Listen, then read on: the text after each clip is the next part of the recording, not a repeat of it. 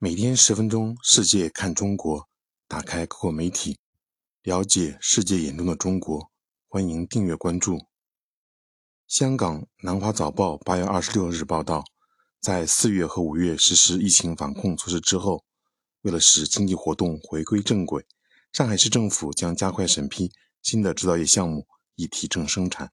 报道称，上海社会科学院党委书记、研究员权衡说。上海必须让全球投资者相信其具有韧性。上海经济在今年上半年前所未有的缩水百分之五点七。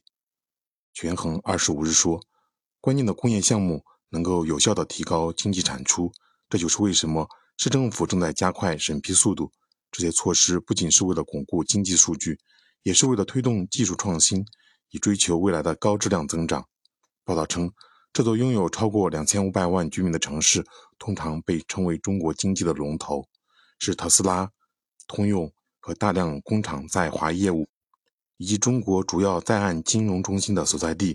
为了弥补损失的时间，上海正在大举开工建设，并为扩建计划开绿灯。据两名上海市政府官员说，这包括批准特斯拉在一家超级工厂增加一条电动汽车装配线。报道称。在临港扩张的将不会只有特斯拉。